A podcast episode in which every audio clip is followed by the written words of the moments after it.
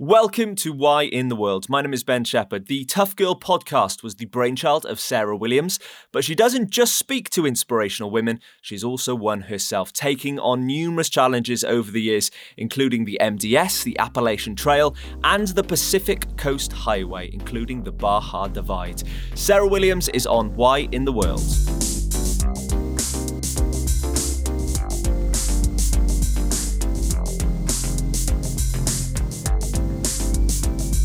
Sarah Williams, Hello. how are you? I am fabulous, thank you. Very excited. I was going to say you're very excited to be here, but actually we're in my home, so that's a bit, of a bit weird. I'm excited to be here. I'm excited to um, be here with you. You're building up your adventure portfolio quite a lot.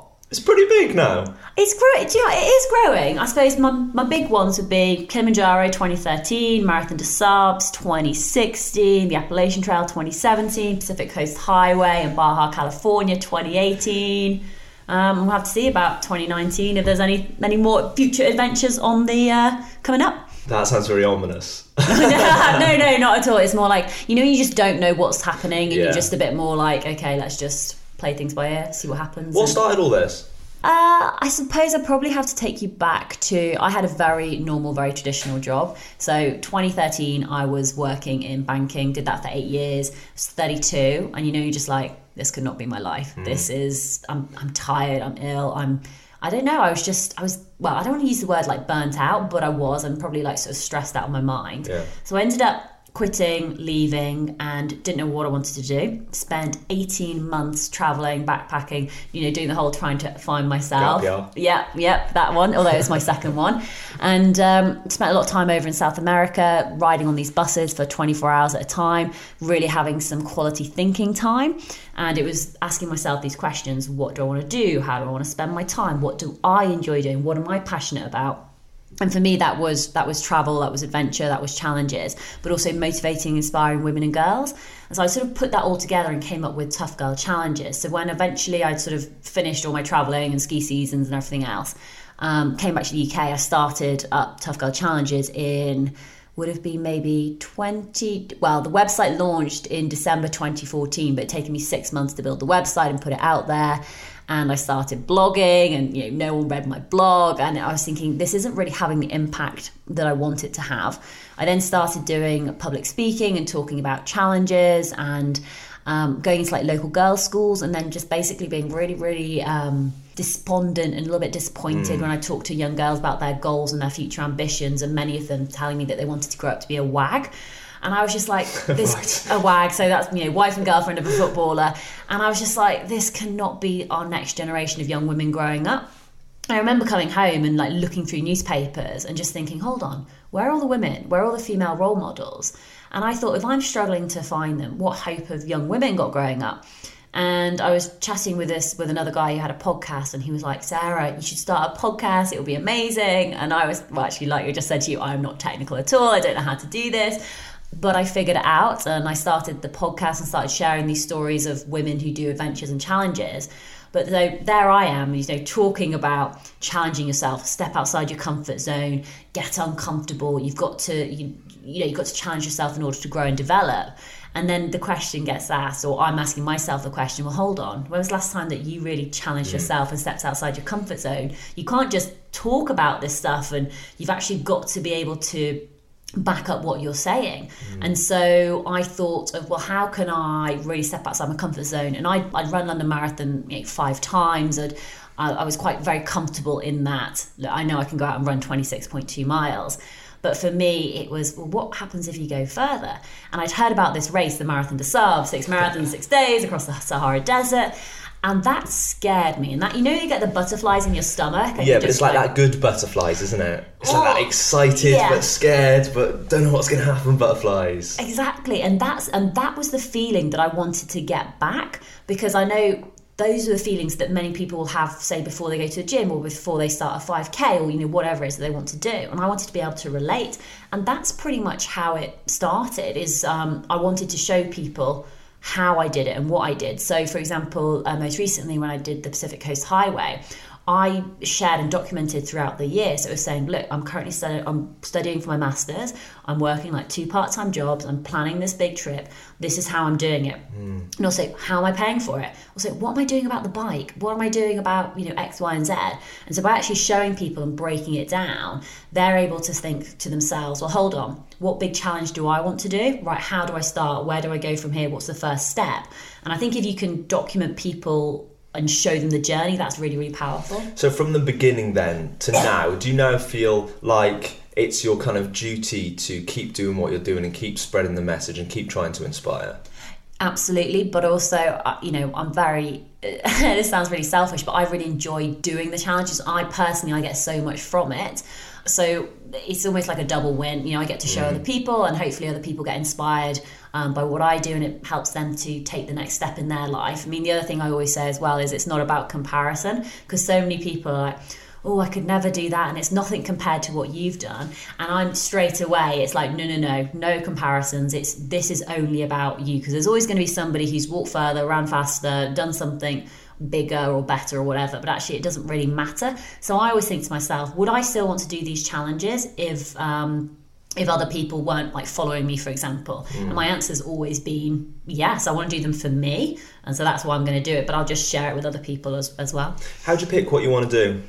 Uh, it depends. So Marathon des Sables, uh, that seed got planted many, many years ago when I first heard about the race, and I just thought that's that's too Bonkers. extreme. Yeah, it's too crazy. Yeah. Like, how can you even? How is it even feasible to run in those temperatures and carry everything you need?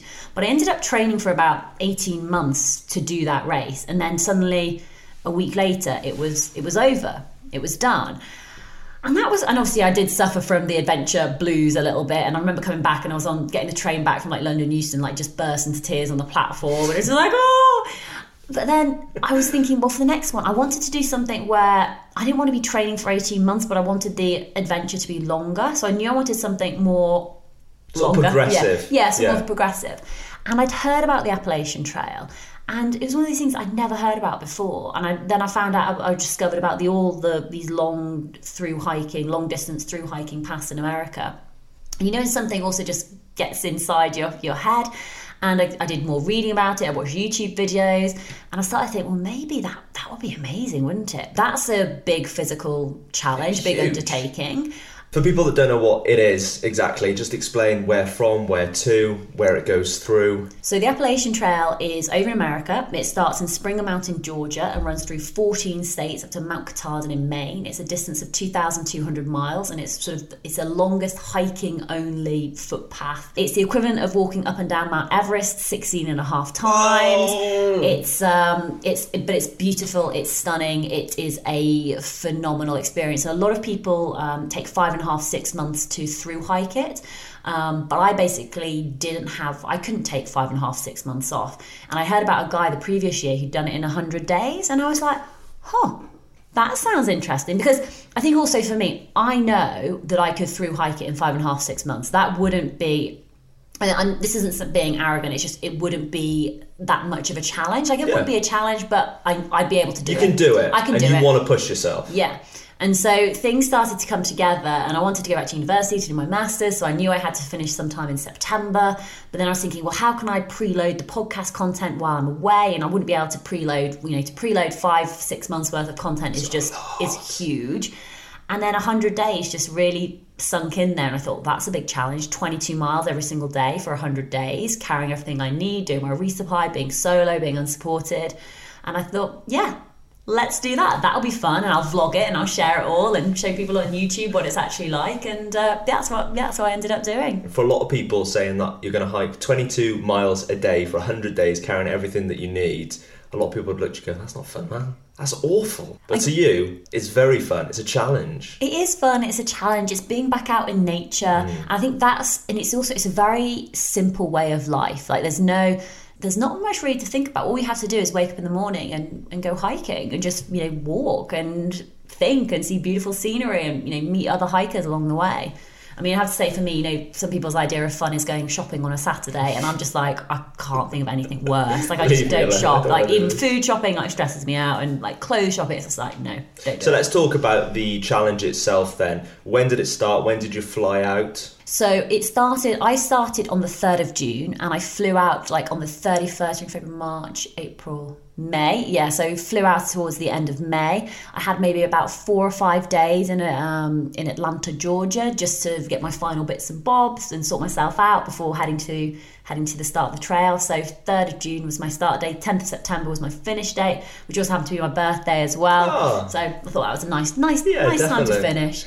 How did you feel standing on that start line? Well, it was getting to the start line. I was I was so um, we got I stayed at a um, at a hostel like the night before, and there was another guy starting as well um, at the same time, and it was it was nerves and it was excitement, and even on the way there, I was thinking, do I share this or not? It's going to be a massive overshare, but actually, do you ever have to? You know, you sometimes before you do like public speaking, you have to like a nervous wee. I had to do like a nervous poo when I was out there. Like, so we're on this trail. I was like, we're gonna have to stop. So I had to like run into the woods already, like you know, to go and do my business because I I was not freaking out, but I was like, oh my god, like this is something that I've been thinking about for months. You know, there's been so many plans and preparations, and then suddenly I'm here, and you know, we- had to walk. We went to like Springer Mountain Car Park, and then you had to do like a mile walk up to get to the to the actual starting point. point, and there's like a plaque up there, and um, it was like touching the plaque, and then for me it was like. Right, game on. Right, got 100 days. I've got, you know, I've got a flight booked out of Boston. I've got to get up. I've got to get up to Maine. And then it was like, right, let's let's get walking. And then you walk the mile back down again through the car park, and suddenly it was like on the trail, and like, oh my god, I'm actually going. doing this. I'm Yeah, I'm doing doing. this. I'm doing this. I'm yeah. sure through that 100 days there was difficult moments. I'm sure there was amazing moments as well. I just want to recount a couple of them. Have you got any personal highlights of that 100 days? I think probably the, the biggest highlight for me would be when I was in like the White Mountains. And I've been, at this point, I've been pushing and doing, say, 25 miles a day or something like this. So I've been hitting some pretty big miles. And through the White Mountains, it's like a whole different kettle of fish because it's so mountainous and challenging. And I, I was up quite high up, um, almost like on this like plateau. And um, it had taken me, so normally, for example, to walk you know, I'd be able to walk about three kilometers an hour or something like that. So three three miles an hour, about twenty minute miles. Mm. And I thought I'd be able to continue that through the White Mountains. Not at all. So I thought I'll just go an extra four miles, which doesn't seem that long. And I thought, well, it's only going to take me like you know an hour and twenty or something. It ended up taking me over like four hours. And so, so I was walking through the night up in the White Mountains, and I do remember being up there with the fog starting to come in, and I couldn't see the blazes. So there's these white blazes on the rocks and the trees, and there weren't any trees; they were just on the rocks. And so I'm standing on this on this like sort of plateau, rocky bit with the fog coming in, not being able to see where I'm going. And this is when things can get really scary Dicey. because well also because i didn't have um you know i didn't have the correct equipment for being that high up and you know if the rain comes in and stuff you know i would have got too cold and and also getting very scared about getting lost or actually just falling off the uh, falling off the edge and that's when like in your mind starts going a thousand miles per hour and just like right you really need to stay calm here. I remember just having to take these few deep breaths and like really just like focus. And luckily they had the you know the cairns like piles of rock. Yeah. And it was like right, just next rock, next rock, next rock. And I remember getting into the shelter, and like you know, when your heart's pounding because you're adrenaline, and you're just like, I'm never being that stupid ever again in my life. But then the follow- following day, You always go back there. you always go back. The following day, so you see that you'll sometimes look at the trail and you'll see these white blazes, and you're thinking that cannot be the way. It's like up a sheer rock face. That's just absolutely crazy.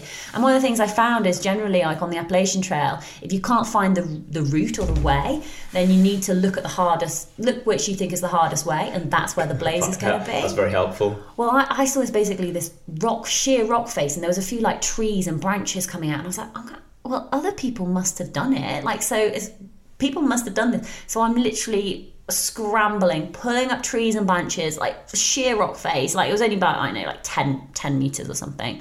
Got up there, turned around, was like, oh my God, that's so, so dangerous. To look to my right to find a set of stairs going up. And I was just like, I can't believe I've just taken the most hardcore route. But it was like, you know, like hidden behind, behind some like trees and stuff that you wouldn't expect. Um, but kindness of strangers as well. Like I met quite a few of my listeners out on the on um, on the Appalachian Trail. So I met this girl called uh, Becca at Kling- Clingman's Dome. She waited for like six hours for me because it's so it's so difficult to judge your timing because it's easy to look at a map and say, okay, well I'll walk those you know those five miles in that time and I'll be there at you know I think I said to her I'll be there at two. You know didn't rock up till like half six or something and there's no way to contact her because you're you know you don't have any signal. But it was it was an amazing experience. And one of the things I did like was the fact that I vlogged it and video videoed it. And um, I actually created like a six minute short film about it, and it's quite interesting because there are a lot of tears. Um, I think I just selected those bits because they're all the most emotive um, emotive bits, and um, I just think it's quite funny because sometimes when people do challenges, they do make it like the highlight reel, and it's just it's the beautiful scenery and um, you know the fabulous I was going to say fabulous food, but you know, camping food and, Yeah. and people and locations. But they don't necessarily talk about the blisters or the fact that it's rained for three ro- for three days straight, and that all your clothes, you know, putting wet clothes on in the morning, you know, having multiple blisters on your feet, running out of food, getting the getting the shits, you know, vomiting, like all this stuff which can happen when you're out there, seeing bears, seeing snakes, you know, staying in. Um, uh, in these shelters and hearing like mice nibbling at your sleeping bag and you know you're just like sometimes it's not all fun and games. And so I, my mission was basically to, to be really authentic and say and also not to have those the perfect hair shots or the perfect photo shots. It was literally just like this is what I look like when I'm out on trail. I haven't showered for nine days. Of course I look like smelly and dirty and skanky. But I think that's really powerful because um, people need to see the other the other side. Well, you do as well. That's the thing. I feel like when people come back from challenges, a lot of the time, then they start thinking straight away, let's go and do something else. But to create a six minute video, like you just mentioned, to create that so you can actually go and look back at that as well for yourself and watch that before you ever do another challenge. Like, I'm to have to go through these moments again. Because you do in every challenge. And I'm sure in every challenge you've done, you've had to go through some pretty brutal moments. Um, at the end of that trail, that must have felt like absolutely incredible. Was there any point that you didn't think you were going to hit the 100 days? I didn't think I was going to hit the 100 days pretty much 98 days. And I honestly, I'm not, I'm not joking. I, Right. I mean, that was one of almost my biggest lessons was that when I started, I didn't start at 22 miles every day. I sort of built it up. So it was like, you know, 15 miles, 17 miles, 15 miles, you know, just, the, just under the 20 mile mark. And so by day 50, I'd reached a thousand miles, which was fantastic and amazing. But um, I still had another, only 50 days to go to do another 1,200 miles. Plus the the the terrain, so like going through the White Mountains, was going to be a lot harder, and I was also getting physically a lot weaker. So at that point, I put on a stone in weight before I started. I'd lost a stone, um, so I was getting weaker. I had more distances to go, but I had got like my my hiking legs. I think that was the really big lesson for me was this this feeling of failure. Like every single day, it's like I'm behind. I'm not. I'm not achieving. I'm never going to be able to do it. And you you look at maps and you just be like, you know, like a normal size map would be like taller than you, and you'd just be like. I've, I've, I've been out here for like four four weeks and I've done like a centimeter on the map. And mentally that is so demoralizing just thinking you're never you're never going to get there. You're not making any progress. And it was only you know it was like maybe like the day before i was thinking oh, i'm definitely you know i can i'm definitely going to do this. Mm. But i think that was the big lesson for me sometimes it's not just about the end goal it's about the journey and being able to enjoy the journey Who do you feel pressure from though? Yourself? me. It's all me. It, I, it is totally it was my choice to the Appalachian Trail, my choice to do it in 100 days. Someone said to me, like, would you would you have felt like a failure if you didn't do it in 100 days, even though you, that you'd walk the Appalachian Trail? And my answer, surprisingly, was yes. I would have felt like a failure because I set myself a goal and a challenge and been very public about, yes, I'm going to do it. It's always probably a little bit naive as well, thinking about. I mean, I remember chatting to my sister. And I was thinking, yeah, you know, I feel as though by the time I get close to like, because you can, there's a place in the Appalachian Trail, you can get the train into New York City right on the trail. And I thought, well, when I get there, I'll just be able to pop in New York City for maybe, you know, a couple of days, have some fun, catch up with friends, and then pop back on the trail and still do it in 100 days. And then reality was like, no, no, That's no, not happening. that's not happening at all. So it was very, uh, very brutal, but all self-inflicted. That's how I achieve stuff. Is I put, I put pressure on myself because I want to, I want to achieve, I want to get things done, and that keeps helps to keep me motivated and driven. The moment you got it done, you touched the rock, you touched a sign. Yeah. How does that feel? It was, uh, it was, it was surreal. Like it was about two o'clock, and it was just like almost like I can't believe I've done this. Like it was like wow. Afternoon? two o'clock in the afternoon on, on September 10th. But the strange thing was I couldn't actually contact like my, my friends or my family to say, hey guys, I've completed it. And like walking back down, I mean, the biggest thing was actually a relief, as in like, wow, I can I can relax now. Like the, mm. the pressure's off. I've completed it. But it, it, you know, it did feel amazing, and there was definitely time of contemplation where you're like, "Wow, how have I done this?" Like it's very crazy. There was yeah. no cake waking for you.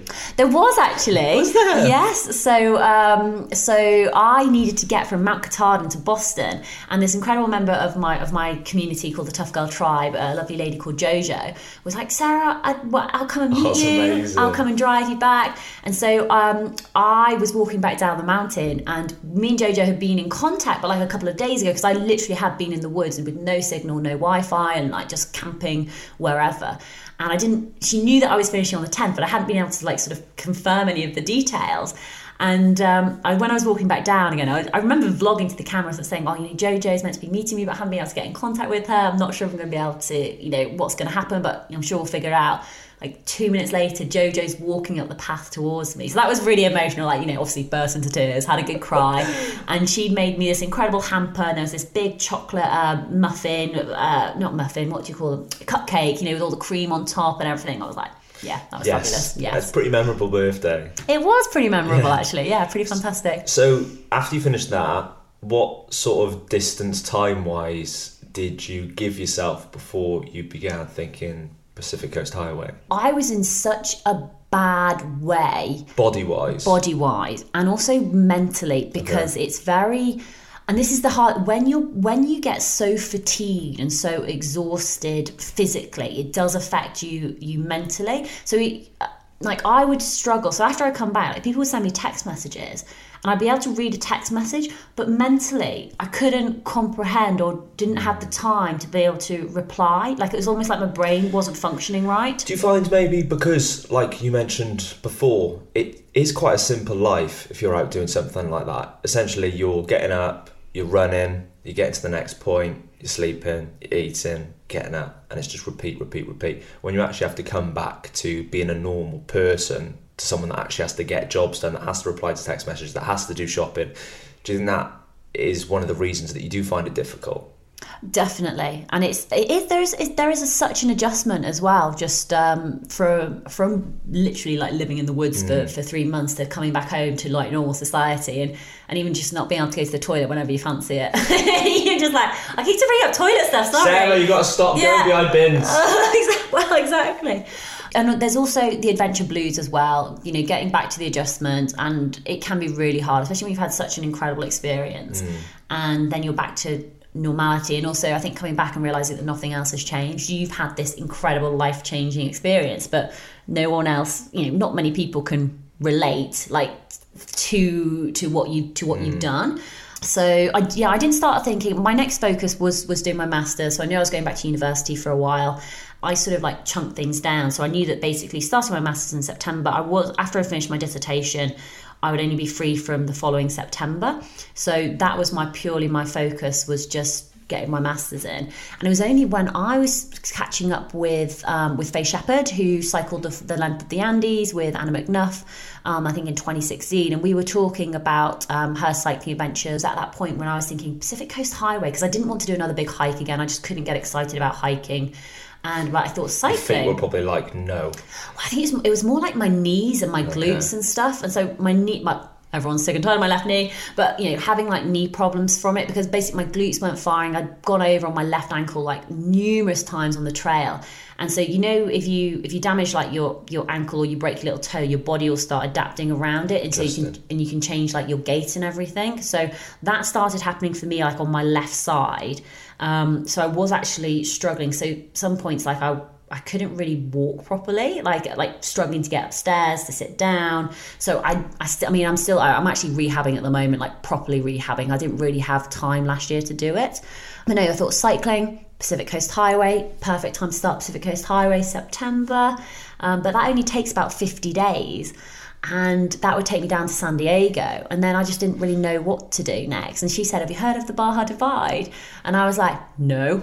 Googled it and I was like, Oh my God, that sounds amazing. So you doubled up. So I thought it doubled up, which in hindsight was actually a really big mistake. Mm. But um, yeah, lots of added complications from, from doing that. Before we get into that, do you find yourself chasing that high, that feeling when you finish one of these challenges? No, I think for me it's more about, especially now, it's more about the journey, Okay. and it's about enjoying enjoying the journey. It's not finishing a challenge and you know touching the rock or reaching the top summit of the mountain or you know ending your bike trip is it's always amazing, but actually it's. n- it's never as amazing as you think it's going to be. I know that sounds really weird, but it's obviously it's great to achieve your goal, but I want to make sure that I'm enjoying the whole process of getting there because that's where you spend most of your time. So for me it is it's the journey. It's A lot of the time as well, you're pretty much there may be one or two people there at the end of these things, but you're pretty much on your own. It's not like you're finishing a big race and there's a massive crowd there and they're screaming, they're clapping. You literally get there and you're like, ah, Yeah, good on me. Yeah. Well done me. I did th- I tap did this. back. Yeah, So exactly. you take it as kind of like a whole thing, like a product, if you will, rather than just I finished this. It's the whole experience that you're going for. Yeah, and, but I think that's something also I've learned over time because you know I think if you do marathons and you get the medal you know round your neck at the end and there It's is all about that time a lot of the time, so isn't it? It's about finishing. So, what time did you do? And Exactly, and and I think you do get to that point where you're just like, actually, I've. I mean, I remember very clearly after Marathon des Sables, got the medal around my neck, and I had this. Ma- I mean, the biggest high you could imagine, and I just I felt incredible. I felt you know literally on top of the world. That lasted for less than two minutes before I started to think, right, I've done that. What's next? What what do I need to move on to? And when I really reflected and really had some time to think about that, I thought that's not how I want to be living my life. To aim for these like one-off peaks or these really like little high points which last like two minutes, because that's not that's not fun. That's not joy. That's just um, going through the motions to get to that high point. And I thought, well, I want to feel that amazing every day. So therefore, if I focus more on the journey and what I'm learning and then you know when I do reach the end, which I will, that high feeling will have lasted throughout the throughout the journey. I suppose from what you're doing as well with your podcast and sharing it with other people and inspiring other women and other people as well, not just women, you inspire loads and loads of people. That in itself is a way for you to almost share an individual experience, which is quite a special thing, really. Not many people are able to do that. You're able to share your individual challenge or individual experience with this community of people you've built up. That must feel pretty special. Oh, it's amazing, and there's so much like support and encouragement, and there's so much knowledge out there um, about it. I mean, I remember like cycling. Now, I haven't, I haven't ridden a bike since I was like maybe like 13 or something, and, and things, you know, where what about what about your bum? What about saddle sores? How do I deal with this? And you know, I'd put it out there to to my community, and you know, the answers I got were absolutely phenomenal, phenomenal. So there's so much knowledge um, available, and so many people willing to share as well. And even, you know, all the women who come on my podcast to talk about their stories and their journeys and their life, and providing advice and tips um, is is really really special. Let's go to the start of the Pacific Coast Highway because there's a few bits that I want to cover with that journey and uh, then doubling up with the other challenge as well and the changing of bike and all that sort of thing. You went out there um, to start the Pacific Coast Highway without a bike. I just didn't have one. So like, so um, I started when I when I was in the UK. Like, I borrowed like my dad's bike. So I actually don't have a I don't have a bike. My dad's got a bike. My mum's got a bike, but my dad's bike is like slightly too big for me. My mum's bike is like slightly too small for me. So I was training on my dad's bike. You know, managed to make it work. But I looked at it. I was like looking at costs. Like, do I do I buy a bike here in the UK? Do I post it out? Do what do I do? Because after I finished. Um, after I finished the bike trip, I was going to be in Australia and then I was going to be in India. So, how do I handle this whole bike thing? So, I thought, well, I can go out and buy a second-hand bike, and um, and that's what I did. So, rocked up to Vancouver. I, I mean, in advance, I had googled like all the shops where I could find bikes, and I remember walking into this shop, and I was basically like. Hi, so I'm going to be cycling the Pacific Coast Highway, and you know I need a bike. And they were like, "How much money do you want to spend?" And I was like, "Nothing. What's the cheapest bike that you have?" And they started pointing out these like Sounds bonkers that you're looking for the cheapest bike that they have when you've got how many miles? like oh, just over about a couple of thousand, like Oh, two Cash, it'll, be 2,000. it'll be fine. But they showed me like these really like beautiful, expensive, like two three thousand dollar bikes, and I was like, No, I was thinking, what about those bikes in the corner, which like looked a little bit rusty, a little bit more battered? I mean, they were still like just under four hundred dollars, and um, he's like, it'll, it'll probably get you there. So you know, that's that's what I did. I did, you know, I had a quite really tight budget, and I was like, what what do we need? We need a bell, we need a mirror, I need some panniers as well. Like, you know, do you have? Because I didn't have any of this stuff, Oh, okay. so went out there, got it sorted pretty easily actually. Like it took me, you know, just a couple of hours and walked back to the hostel with my with a bike I'd never ridden before. And um, I mean, I was even too scared to like ride it from the shop, like because it was like the shop was on a hill and I was thinking downhill traffic, and I was like, oh no, I'll have to go to a quiet side street to then ride it back. And like riding in city traffic as well, that was scary. Like it was, it was really scary. For people that don't know, just explain the Pacific Coast Highway. So Pacific Coast Highway runs down the east coast of America. It starts in Vancouver, and you, there's a couple of ways that you can do it. You can either um, go round to like Seattle and then hit the coast again, and it basically just travels all the way down through like San Francisco, LA, San Diego. Um, I ended up sort of going more around the coast towards the top, so I went past a little town called Forks, which was made famous by Twilight. If anybody, if anybody likes those movies, but it's it's stunning. It's beautiful. There are campsites maybe every 25 miles where you can stay at and you know camp out and meet other cyclists. It's really really popular, but you can do it in about 40 days, 45 days. You can obviously do it a lot a lot lot quicker. Um, but it's one of the most famous routes to, to cycle down, especially when you're going past places like Big Sur, which are these these stunning coastal uh, views just outside of California. And then explain the second half of the challenge as well. This, yeah, so uh, you've got Mexico, you've got Baja California. And Baja California is like if you're looking at a map of a map of America, and then underneath you've got Mexico. There's this long sort of like pointy bit which sticks out just below like San Diego, and there's an off-road mountain biking track which is around 1,400 kilometers, which takes you down Baja California and ends up in Cabo San Lucas. I thought that would be amazing, but obviously, if you're going off road, you need an off road mountain bike, you need a different uh, GPS for, for the maps and systems. There's different issues in terms of logistics, um, not only with the type of bike that you're having, but in terms of purifying your water and doing wild camping and, and all this sort of stuff. So, it was, my plan was to do these two sort of very different challenges what i thought were also very similar challenges because they're both cycling on a, bike how different can it be turns out to be incredibly different. Um, yeah uh, also you know you, you end up making mistakes which i'm sure we'll come on to but i one of my members of my tough girl tribe because i was looking you know how do i get an off-road mountain bike as well as a, a normal bike and a member of the Tough Girl tribe said, Sarah, I've got a bike you can borrow. Uh, my parents live 200 miles north of LA. It's an off road, surly mountain bike. It's got the three inch tyres. It's exactly what you need. It was the exact perfect bike for, for the off road section. And so when I was cycling down, swapped over bikes 200 miles north of LA, got this beautiful surly bike which I was borrowing and I'd done my research or I thought I'd done my research whereas that oh I'd be able to post it back from Cabo San Lucas back to California and it's only going to cost me $85 so I thought yay I'm winning. When I did eventually get to Cabo San Lucas I got it all packed up to uh, to send it by DHL and my, their initial estimate was like $800 and I was just like Oh no! the reason I borrowed the bike in the first place was because I didn't have eight hundred dollars to buy a bike, and I was literally just like, "Oh my god!" And obviously, what I, no matter what, I'd have to pay it. Mm. So we did some. Um, not negotiating, but I was like, "Can you remeasure it? Can we square it? Like, how can we?" And I think we got it down Take to like wheel off. take a put it side by side. yeah, like how can we make this smaller and lighter? And eventually, like we got it down to like four hundred and fifty some serious dollars cash, isn't it? serious. Well, actually, that ruined me for like January and February. Well, actually, Mm. the past three months because you know I budgeted eighty five dollars, and I was I'm on such a tight budget. I was like, bam, it was literally just straight. Okay, that's just going on the credit card. It's a nice way to finish the challenge, isn't it? Well, well, to be honest, this is why I suppose the biggest nightmare because I then I then fly off to Australia for Christmas with my family. Uh, my brother lives over there. And um, I thought, oh, you know, you have your Christmas and Boxing Day and New Year and stuff. And I thought, oh, I haven't heard from from uh, from the family yet. You know, I wonder if they must have received the bike. And I checked on DHL, and it was back in uh, Cabo San Lucas.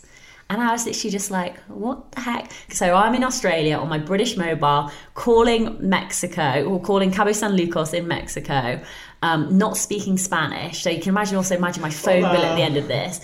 And they were like, oh, you need like you need commercial invoices to send it across the border. And I mean, I was putting it out on social media and getting like nowhere. And it was the most stressful thing because I thought, well, again, if the bike doesn't go Yeah. back, doesn't get back, then they were like, you need you need to come in and see us. And it's like, I'm in a different country. I'm not coming back to Mexico. I'm not coming back to San Lucas. So in the end, I actually Googled the president's, uh, or did a bit of stalking and found out who the president was of DHL and just emailed him directly.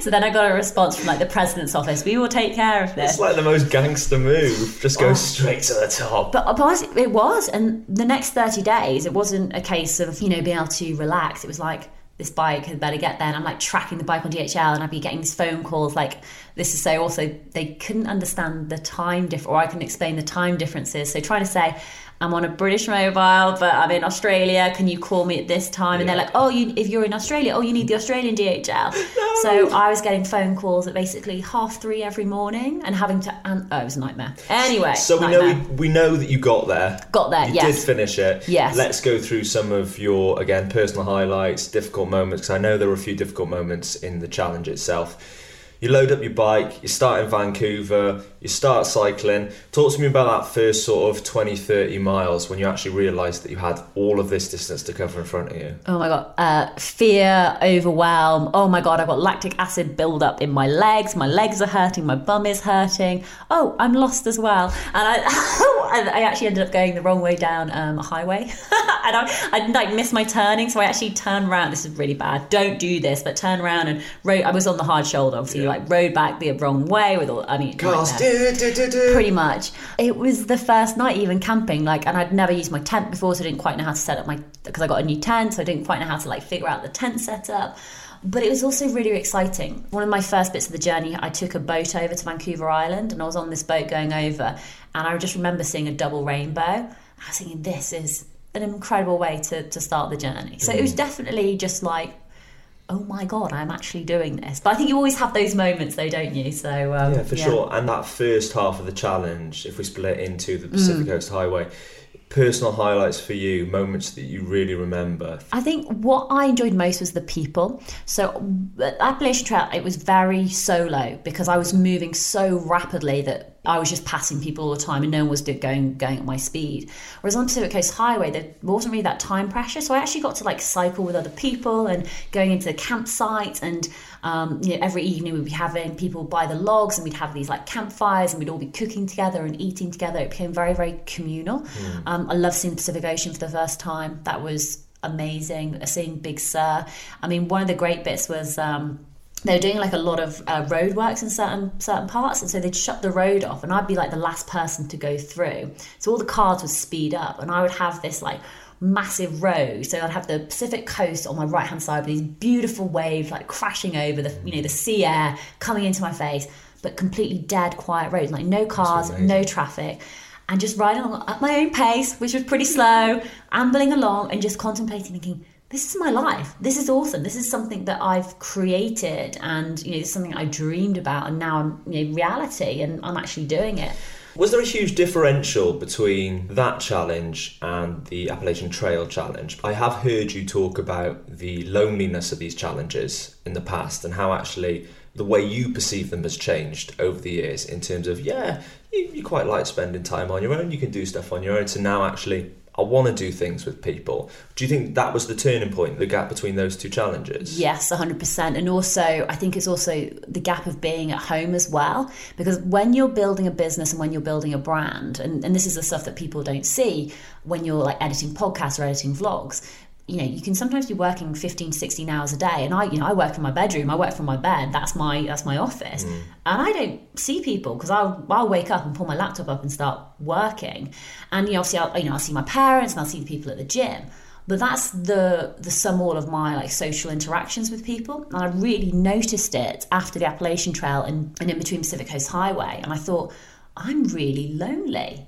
And actually something's got to you know I'm, I'm aware of it something's got to change. And i think that's why i probably enjoyed the social interactions so much more because i hadn't sp- you know even in the first week on pacific coast highway i hadn't spoken to that many people um, as i had during that week you know just meeting people who were like very similar minded who were also cycling down pacific coast highway and were doing these great things. And so um, i definitely noticed yeah definitely noticed that. You get to the halfway point then what changes? Explain exactly what you have to do at that halfway point. You've mentioned the bike, you also have to change the way everything's packed and things, right? Well, I should have done. So I had uh, my setup was panniers on the was panniers on the bag, and um, which I which had been obviously absolutely fine for Pacific Coast Highway, but I didn't know enough about off road mountain biking uh, in terms of like weight distribution and, and balancing it out and, and you know all this all this sort of stuff. I thought I'd be fine with like my two panniers.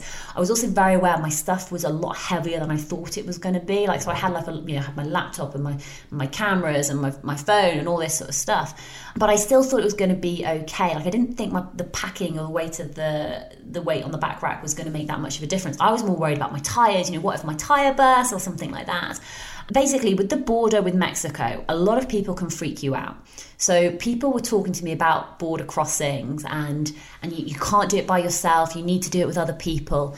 And normally I'm very good at like locking people out and their yeah. their fears, not letting their fears come into my head. But actually, these fears got into me, and I was like, actually, maybe I shouldn't. You know, if this many people are giving me the advice that I shouldn't cross the border by myself, that it is dangerous, that I need to do it with other people, I need to take this on. You know, I've got to be sensible at the end of the day. And so I ended up joining a Facebook group for uh, for Baja California for for doing the off road section. There was two guys who were doing a similar time as me. Brilliant, perfect. Met up with them in San Diego, and then we started, you know, riding together. We crossed the border together, and then we started on the Baja Divide. And actually, one of the first things that happened is my chain ended up breaking like a day in. Helpful. Helpful, but I, you know, I don't have the skills to fix a chain. But one of the guys did. He, you know, so he fixed a chain, fabulous. But we were sort of working together as. um it's like this mini team, and we've been out on like the off road section for you know for four days, four or five days. Um, and it's it's riding across sand. So instead of be doing like 60 miles per day, you're doing like 20 miles per day. And it's riding across. It's just so slow, and it's also like mountain biking basically, which also I hadn't really done before. But I was building my confidence up, and the bike was fantastic. The bike just basically glided over stuff and you know didn't have any well, I didn't think I had any problems with like the weight distribution and everything else. And um, everything seemed to be going great to be honest like absolutely perfect. You couldn't you know you couldn't wish for any beautiful weather hot during the day got a little bit cold at night but we were camping we were self-sufficient it was it was awesome until until well, we were going through this very sort of gnarly, uh, very gnarly, like big boulders, big rocks sort of things. And I thought, you know, this I need to walk my bike through through these little bits. And, and actually, a couple of the guys, you know, they walked walked their bikes as well, so it wasn't like a big thing. And then I was then I thought, oh, I can ride this section. Started riding, and I was hearing these noises like. And I was like, oh, what's that? Maybe it's just me, like my tires squeaking. And then suddenly my bike just like slammed to a stop. And I was like, whoa, what's happening? And like the two, the two guys had like carried on cycling because we didn't always cycle together but we'd always stop and you know we'll stop and have lunch together or we'll you know stop and wait for others to catch up. It's kind of like a bungee sort of feel. Exactly.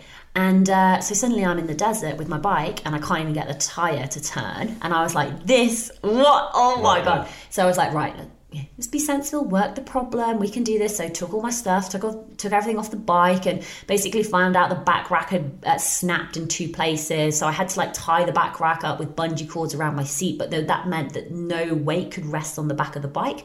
So I got these two very very heavy panniers how do I get these and the bike out of the desert? So I ended up strapping one of the panniers to the front of the handlebars, and then the other one I sort of strapped onto my shoulders, which was very tight, you know, probably like digging into like the flesh. Yeah. And I thought, well, it's okay because um, I'll bump into the guys a little bit but I'll have you know I'll have to start walking and start pushing my bike up. We're about 20 miles away from the next town that we were going to be going into.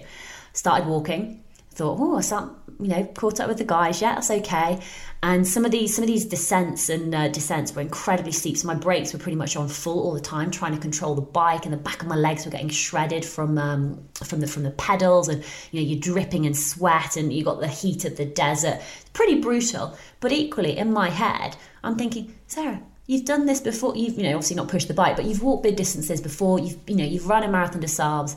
Everything's going to be fine. You're not injured. You've got water. You've got food. You know I wasn't panicked. I wasn't stressed. I was just sort of thinking it's just um, it's just a bit of an inconvenience, really. You were in that stage of self encouragement, and I'm also I'm always very positive. And um, yeah, carried on carried on walking for the next couple of hours, and then suddenly it's getting to three o'clock, and I thought I still haven't come across the guys yet. So I wouldn't be able to make it to the t- to the town like it was just too far away. So what do I do? Do I do I wild camp which I which I can totally do? When do when do I stop? Because it starts to get really cold in the desert by about four o'clock when the sun starts going down. It's, it's you need you want to have your tent set up and everything. And um, luckily came across this uh, family who had a truck and i was like oh broken bike can you get me to santa thomas? Bear in mind i don't speak spanish so um, they did they drove me through and i eventually came across the guys um, who hadn't waited for me in the desert and they basically then started like shouting at me and was like well um, where have you been? And we look like the beats who left you in the desert. And i'm like you did. Um, so that was that was challenging because then we had to cycle from there to you know, to find some accommodation in the dark. I didn't have lights on my bike. Still got this panniers on my back, and like all my legs and arms and back were just like locking up from from all this walking. And get you know got to this hotel, and I was thinking, never want to see these guys again in my life. Just don't even want to. You know, I won't be traveling with them. And that's yeah, that's ended up what happening. Just didn't speak to them again because I thought, no, this isn't the people kind of people I want in my want in my life and yeah. had to catch a bus the following morning to get to Vicente Guerrero where there's a bike shop to get my bike fixed and um, the bike guy there, uh, what's his name? Uh, I want to say like Francesco or something like that. And he was like, "Oh, so many people come in who do the off-road divide. They come in with broken back racks because of the panniers." And I was like, "Wish I'd known that beforehand," because like it was just wasn't really. You know, you just don't come across it in your research. So so then I had like the options of do I change my do I change my setup? Um, again, that's going to cost me more more money to continue going on on the off road section. But because of all the various you know delays which had taken place, and you know from like waiting for people to then cross the border, that was putting a huge amount of pressure on me being able to finish like the off road section in Baja. Or my other option is I could just carry on down the road, um, just on the Mexico one, um, and still get to Cabo San Lucas. And so eventually got the bike fixed and then it was a case of okay i'm going to carry on down the road and that's what i ended up doing so yeah basically doing Baja Divide, I went with I went with the correct bike, but the wrong wrong gear, wrong setup, and it ended up costing me a lot of money in terms of you know posting the bike back, broken back racks, which I had to get replaced. Whereas actually, what I should have done is just continued on my bike all the way down and just cycle down the one. But you live and you learn, and yeah. And you got it done at the end of the day. I got it done. I didn't do the off road section, which I'm disappointed about because obviously, I've, well, actually, it's quite funny because um, so Baja spelled B A J A, and so when I first saw it, I'm like Baja. Baja. Baja. I'm doing the Baja Divide. Sounds like a club that. Oh god! So there's an, eight, there's an eight minute video of me talking about the Baja Divide until someone messaged me saying, "Oh, by the way, they pronounce it Baja," and I was like, "How am I meant to know that?" So that's really embarrassing. So uh, yes, so. Um, but I still cycled all the way to Cabo San Lucas in time for my flight. So what I find really interesting about the things that you've done is that you kind of add something on or change something up with each challenge. Everything's a little bit different. Is that a big thing for you? Continually challenging yourself and continually changing things up and not doing anything that's too similar. I just I want to keep challenging myself and keep mm. learning new things and and also showing people like you know going into a cycling thing with you know with no knowledge like well, i don't know how to change a tire but we'll figure it out along the way. I think that's really really powerful. Um because I, I do i do know some people who go back and do like the same race multiple times and i'm just i almost feel like once i've done something once i will never get the same if it's been amazing for example and then you go back the following year you're always going to be comparing it to that and it may not be as it may not be as good. And i also think there's so many incredible things out there that you can do.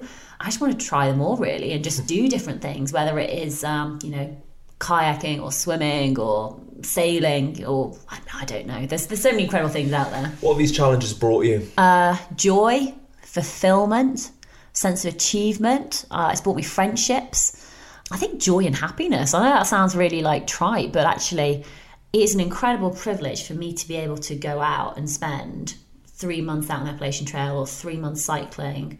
Um, or to spend time in Australia. This is something that I've worked so incredibly hard to build. So you know, pre, you know, eight years working in banking, eight years sat at a desk, this one little tiny cubicle desk with big screens everywhere, and then now I've worked incredibly hard to design a life that well, I, you know, but I don't need a holiday from my life. I, you know, I'm, I'm so privileged and lucky, and I, I love what I do, and I love how I'm doing it. But it hasn't. I think one thing I try and be, it hasn't always been transparent. I know people can look and say, "Oh, it's easy for you to go traveling for seven months," but it's like, yes, but I've been building yeah. this business for like over four years. I don't think you're lucky. I think that's the wrong word to use. Mm. I don't think you're lucky because you have worked incredibly hard, as you said, over eight years, and it's always a brave thing to do, isn't it? Jumping from a secure job with money, with progression there if mm you want to progress, to do something totally from the beginning. And I'm sure that was a very, very scary time. But looking back now, I'm sure you're very happy that you did that and you feel probably a lot more fulfilled now than you did back then. Oh, a huge amount. And I do, yeah, like it's incredible. Like I'm, like I don't, I, I don't want to like harp on about it, be like, oh, I'm so happy, I'm so happy. But it is really, especially when you see something building and growing and something that you know that you've done it. I mean, there's obviously there's been like support around me with like the listeners, members of the Tough Girl tribe, and people who step up to to help support me. But when like every decision, when you design your website, um, you every person that you've interviewed is just it's gradually built and built and built mm. and built, and it continues to build. That's pretty. That's pretty amazing. If people want to be part of this journey, where do they find you? They go to toughgirlchallenges.com. That's like the umbrella. That's there's the books on there. There's the podcast on there. It's all the other interviews with these incredible women. So there's over 200 episodes of other women who have hiked, cycled, sailed around the world, swam the English Channel, climbed mountains, played rugby for their country. There's a whole whole variety of, of interviews and stories on there as well.